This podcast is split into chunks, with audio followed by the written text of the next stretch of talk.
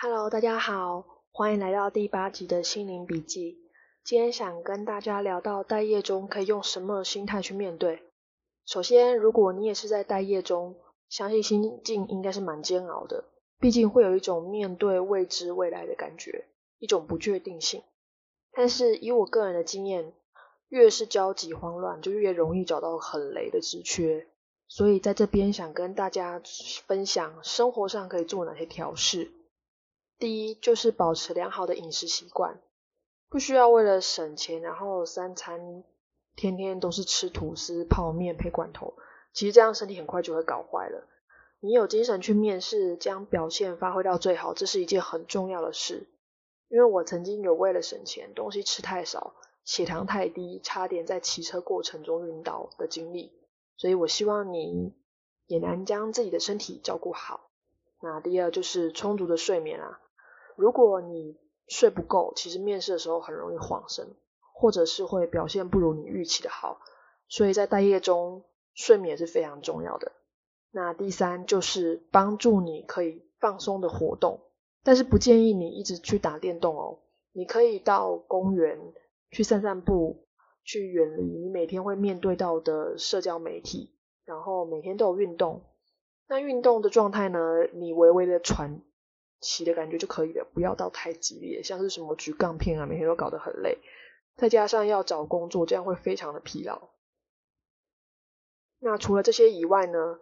第四是，不论是什么工作，你一定要去现场面试，你要看到环境、面试的人跟条件待遇，才知道这份职缺是不是你想要的。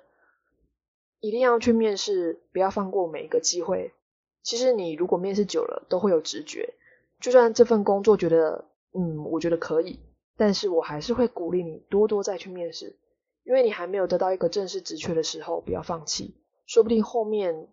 会有更好的职缺代替你现在面试上的位置。那第五就是说，如果生活费上有困难，像是房租、吃饭、保险等一些开销啊，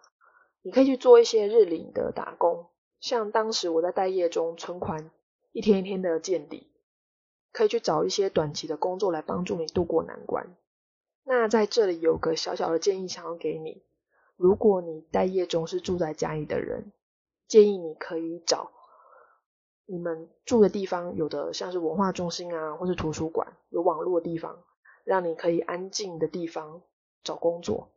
因为我以前还住在家里的时候，家人看到你在家里待太久，就会来问：哎，是不是工作辞掉了？你是不是在找工作？就是关心的没完，这样你会压力很大，就有点像待业考公职，你的压力会随着家人询问的次数逐渐升高。其实这一点很容易影响心情，那你就会开始急了。当你一着急，就会回到一开始我说的，呃，心态渐渐急的时候呢，工作上的选择你就会想说有就好，我就先去。待业中尽量让自己有独处的空间，不至于到家人影响到你的情绪。或是会让你浮现自我贬低的念头，让你想说，哎，都是我的问题啊，在家找工作让我成为一份累赘。其实我们先不要去这样想，因为时代已经跟以前不一样了，已经不是一份工作要做到老。像我去面试的时候，有很多工作会有些不成文的规定，难道这份工作我也要去吗？像是我待过的公司有上班打卡、下班不打卡的规定，意思就是责任制。所以我被超时工作多久，我自己会去算。那之后我离开那间公司，老板娘有被同事检举。所以我觉得一个人如果是在很急的状况下找工作，我就会想说啊有就好了，我就先去这样子。可是如果先去上班之后你录取，那之后面对是更大的问题。那在这里想给你一点提醒，就是如果说你跟我一样是有恐慌症的病友。会建议你在履历上不要诚实的写出来，因为我刚开始发病的时候还不知道，然后面试就很老实的写的，然后在面谈里也说出来了，当然也是对方对这方面的疾病不了解。面试的人跟主管讲完之后呢，就当场跟我说公司其实没有缺人，那种差别待遇跟歧视，我到现在其实还印象深刻，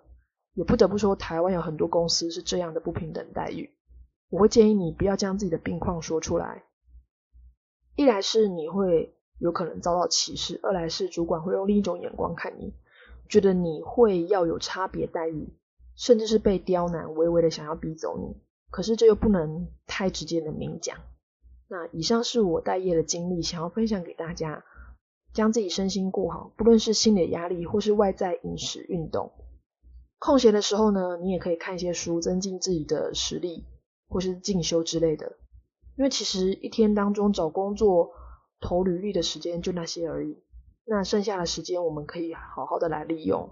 避免空闲的时候会担心说，哎，我到底有没有上那份工作，开始焦虑个没完，